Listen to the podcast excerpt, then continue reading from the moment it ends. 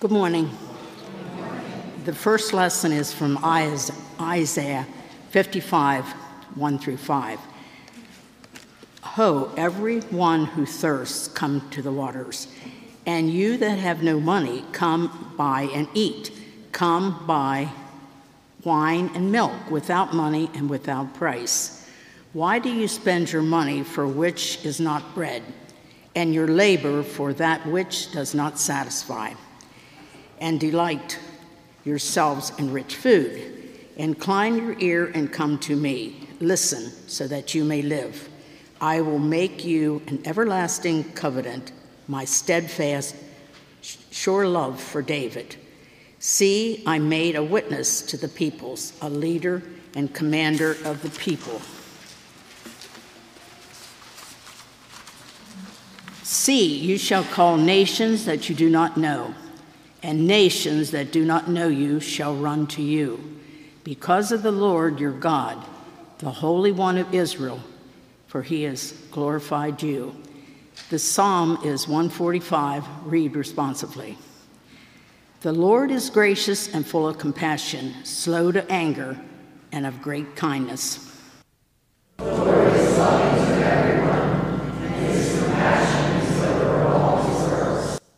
The Lord upholds all those who fall. He lifts, lifts up those who are bowed down.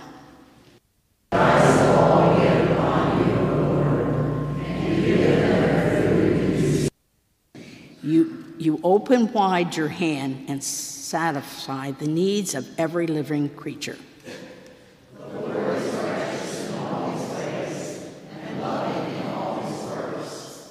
The Lord is near to those who call upon him, to all who call upon him faithfully.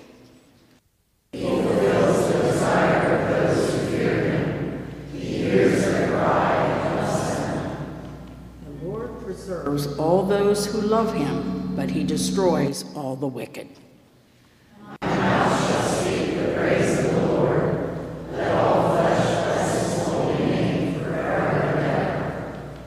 The second lesson is from Romans 9 1 through 5. I am speaking the truth in Christ, I am not lying. My conscience confirms it by the Holy Spirit. I have great sorrow and uneasy anguish in the heart, in my heart. For for I could wish that I myself were accused and cut off from Christ to the sake of my own people, my kindred according to the flesh. They are Israelites, and, and to them belong the adoption, the glory, the covenants, the giving of the law, the worship, and the promises. To them belong the patriots. From them, according to the flesh, comes the Messiah, who is all over. God bless forever. Amen. That ends the lesson.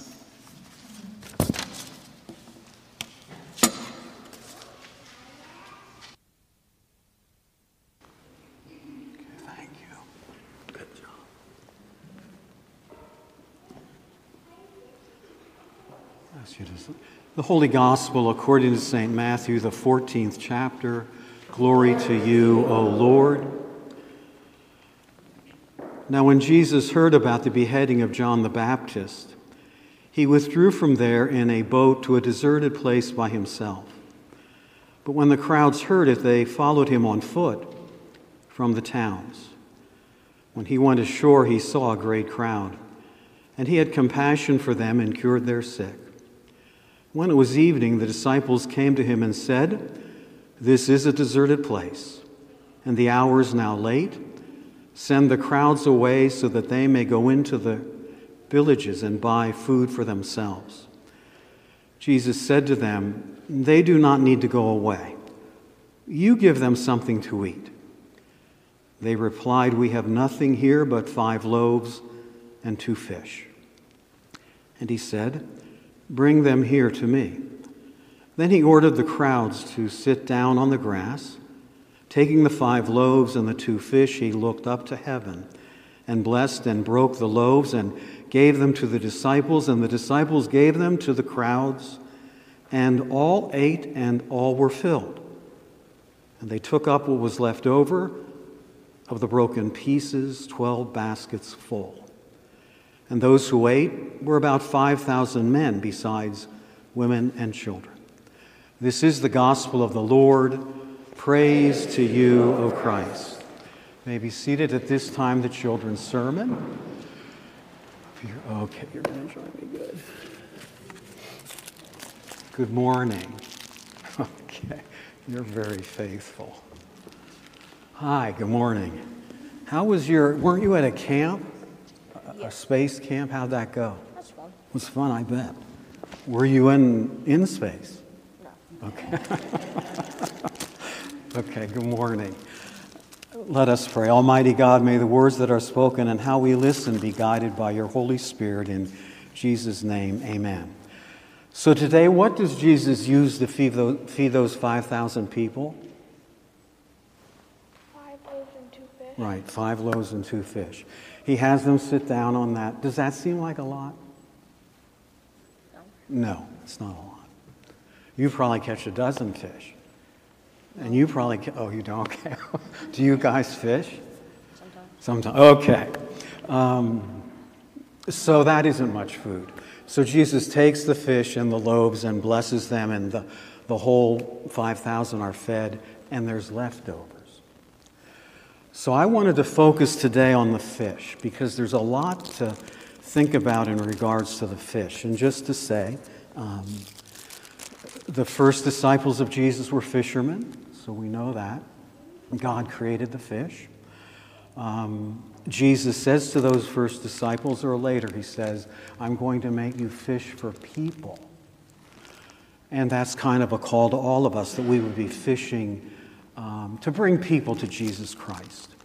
Now, the, the fish is an interesting, I need, I want to show you this because in the Greek language, the word for fish is ichthus. And if you take the first letter of, of those, those Greek letters, um, you can form a phrase. And the phrase that is formed, taking those letters, is Jesus Christ, God's Son, Savior. So the fish became a symbol, as you know, of early Christianity. When Christians in early Christianity, they were being persecuted. We hear in the lesson, John's beheaded already, um, John the Baptist. But Christians were persecuted, so they, we couldn't, they couldn't worship out in the open like this. They would be hiding in secret places. And one of the things they could do, they wouldn't put a pa- plastic fish on the floor, but what they would do in the earth or the soil on the path is they would make the sign of a fish. And that would point the way to where Christians were worshiping. The Romans weren't catching on to this, so they were safe. They were safe with the sign of the fish. Now, today people have fish in their homes. It's a sign of our faith. Those that might, there's even jewelry with fish, which is very nice. Um, it's a sign. If you, when you take this, it reminds you Jesus Christ, Son of God, your Savior. The fish reminds us of this miracle of the feeding of the 5,000. The fish reminds us that Jesus feeds us in this meal of Holy Communion, his body and blood. And finally, I think the fish would remind each of us that you and I are sent out to share our faith and bring others to Jesus. Amen. The blessing of Almighty God, the Father, Son, and Holy Spirit be with each of you. Amen. So I have some fish to give you, or one for you. Um, the mounting is easy. You're, you'll figure that out. I won't, but you will. Someone showed me, and it, the back is the sticky part, I think. But you have to untake that off. And if you want to put it somewhere, just keep it like that. We hope it will remind you of Jesus Christ, God's Son, our Savior. And there's something to help you with that. A little sheet. The season of, we're in the green season, so we like to put this on green sheet. So this is a little bit of what I said. And I'm not saying, well, yeah, someday you might look at this and say, oh, okay, is that what that means? Ichthus, a Greek word that means, whoops, fish. Okay, and there goes that microphone. Amen. Thank you. You can return to the seats, your seats. Keep losing this.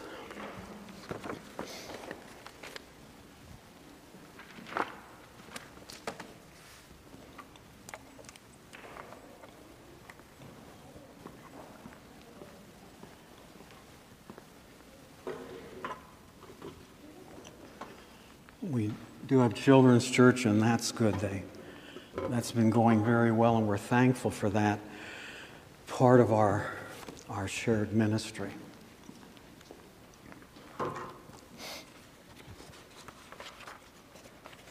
Let us pray. Almighty God, may the words that are spoken and how we listen be guided by the Holy Spirit and true the Holy Gospel, that we indeed may be strengthened to listen so that we may live. In the name of Jesus we pray. Amen. How important is it for us to listen closely? Our society and world put so much emphasis on having something to say, an opinion, a quick answer. And if you don't have a quick answer, if you're a student in school, or even some adults, if you don't have a quick answer, someone might say, hmm, what's wrong? Because we fill the silence where we could listen, because I think listening and silence are uncomfortable we fill it with talking. That fills the space. The theme is listening to live. Speaking for God, the prophet Isaiah says in chapter 55 of that first lesson, listen so that you may live. It's really hidden in that whole or that short passage. Listen so that you may live. Life becomes abundant when we are listening to God. The call from God in this passage is to listen to God. And the pattern for listening to God is kind of spelled out so beautifully in Psalm 46, verse 10 Be still and know that God is God. So, to be listening, there will need to be silence. And there will need to be as settled a heart as you can possibly create in the midst of your busy lives and all of our lives. Listen, as you know, means to pay attention to someone or something in order to hear and comprehend what is said, sung, or played. Listening is an act of humility. We attend to and focus on the person that's speaking or playing the instrument or singing. Listening is an act of waiting. That's the hard part, isn't it? Wait. We've got to wait till the person speaking gets through what they're going to say we are pausing our lives to, to listen to a story or to music unfold. Listening to another is to affirm that when an individual is expressing and speaking, it's a value to us to listen. It shows honor and respect. And listening, we give ourselves over, focusing on another. As the biblical witness shows us, our first and central listening is always to God. Not only petitioning God with our needs and desires, which we will do in a few minutes in the prayer of the church. And so we will be petitioning God for all the needs that surround us. And yet, as I, I think of prayer, prayer is not only petitioning, but it is this gift of listening. In fact, I would go so far as to say um, that, that prayer is 90% listening and 10% petitioning God. We won't be able to petition God unless we're listening, not only to what we need, but what the world needs and what others need. So, that listening is an important part, and it's the central way we hear how God is calling us listening. When we listen to God, we are sent out to listen to each other. That's important. Whenever we're listening to God, it's going to be clear that we're going to be sent out. Listening to God never doesn't usually mean we retreat. Listening to God, we are going to be sent out to listen to each other, to our neighbors, to all people, to our whole family, to all people. Be listening to everybody. We are called by God to listen to the earth this garden, groaning and breathing and supporting and sustaining our lives. We listen to the garden. When we listen in this way and we are sustained and directed and, and held. In Matthew 14, Jesus withdraws to a deserted place by himself because the disciples of John the Baptist have come and told Jesus, John the Baptist has been murdered by Herod Antipas, the ruler of Galilee, a puppet governor of the Roman Empire. You know that. The powerful and harsh Roman Empire and the Jewish governor are in Scripture in conflict always with Jesus and with John the Baptist. The Gospels are full of conflicts. And the conflict is that they are in conflict with the loving, merciful, grace filled, justice seeking message of Jesus. A justice seeking message is scary. And they didn't like it because they were in power and they had control. Jesus is always standing against governments and institutions and leaders of any age or any time who undermine justice, who pervert the truth, and who do not work to serve for the welfare of all people and include in a democracy that all the citizens can have the freedom to honorably vote. As Rome and the Jewish hierarchy did to John, they're going to do to Jesus. John is beheaded, Jesus crucified on the cross.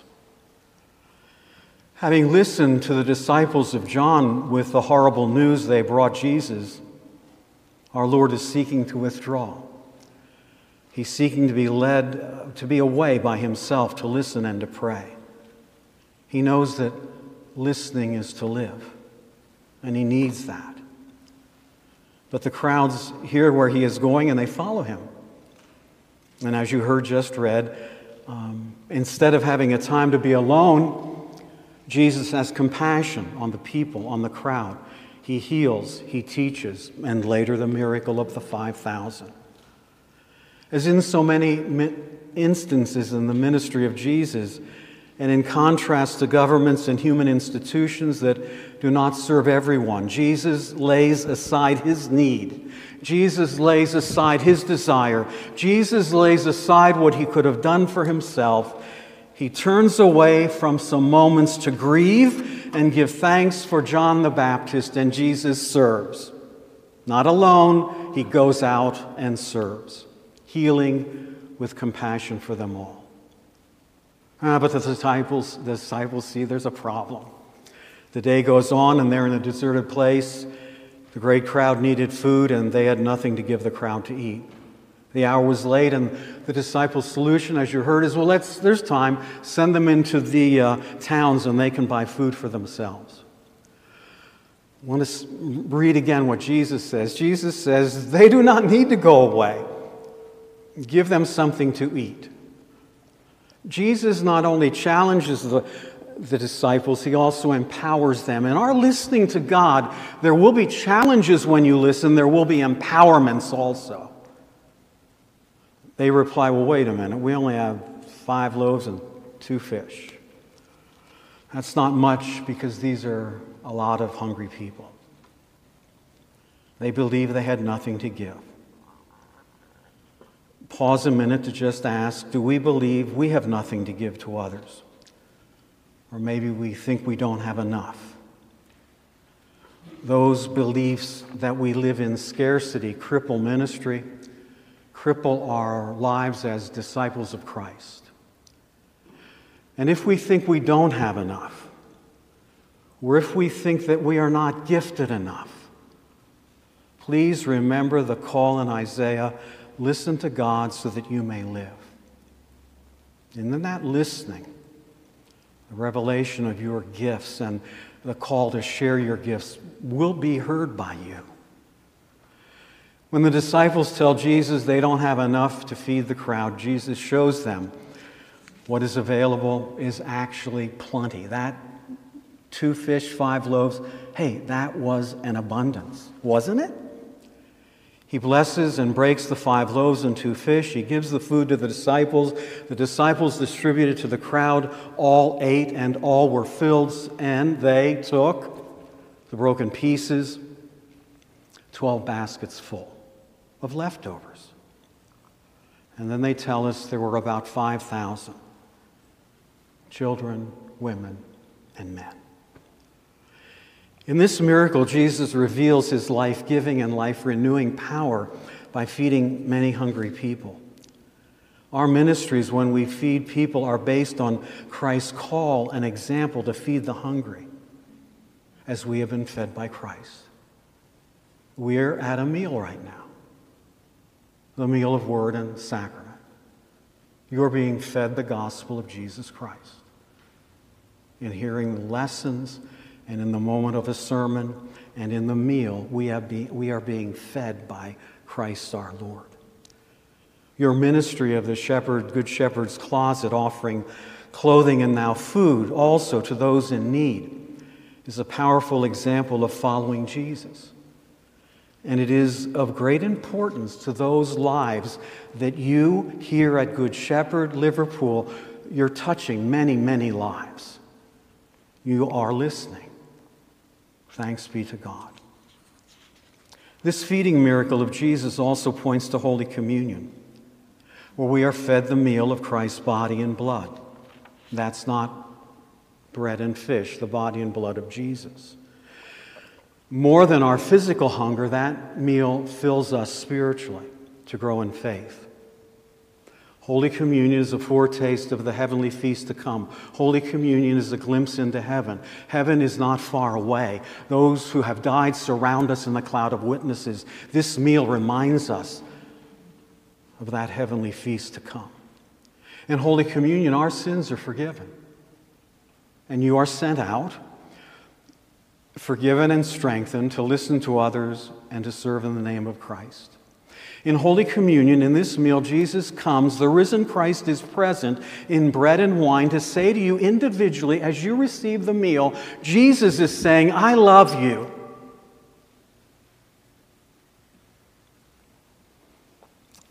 And that is a truth that you and I build our lives on build our faith on, build our outreach ministry on, build our care for each other on. The essential message is that the Lord provides enormous gifts. The Eucharist is an enormous gift to us and to all people. And when we share, there is an abundance, there is enough for all. So we are listening to God. We are fed the meal of Holy Communion we are hearing the gospel. And all of that guides us to feed others, offering compassion to all others, always working for justice and right relationships, and no one being taken advantage of. Jesus, and if that doesn't happen in this society or world, we are the ones that are called to make that happen. You have a mission. You have a baptismal covenant with God. It calls us to compassion, working for justice, and making those on the sides in with us all. No one outside. Jesus feeding the 5,000 calls us to consider the miracle of this moment. I don't mean just the miracle of that hillside, 5,000 people and the sitting in the grass, how wonderful that must have been. No, we're considering the miracle of this moment. This is a miraculous moment. The risen Christ is present, coming in this meal. A miraculous moment that we might take seriously and have a mindset that sees the resources, gifts, talents, and people already in this community. Our focus is to make sure that everyone is involved, no one left on the periphery, no one left out. For all of us have gifts and talents, and only as every gift and talent is shared can all be fed, can the ministry prosper.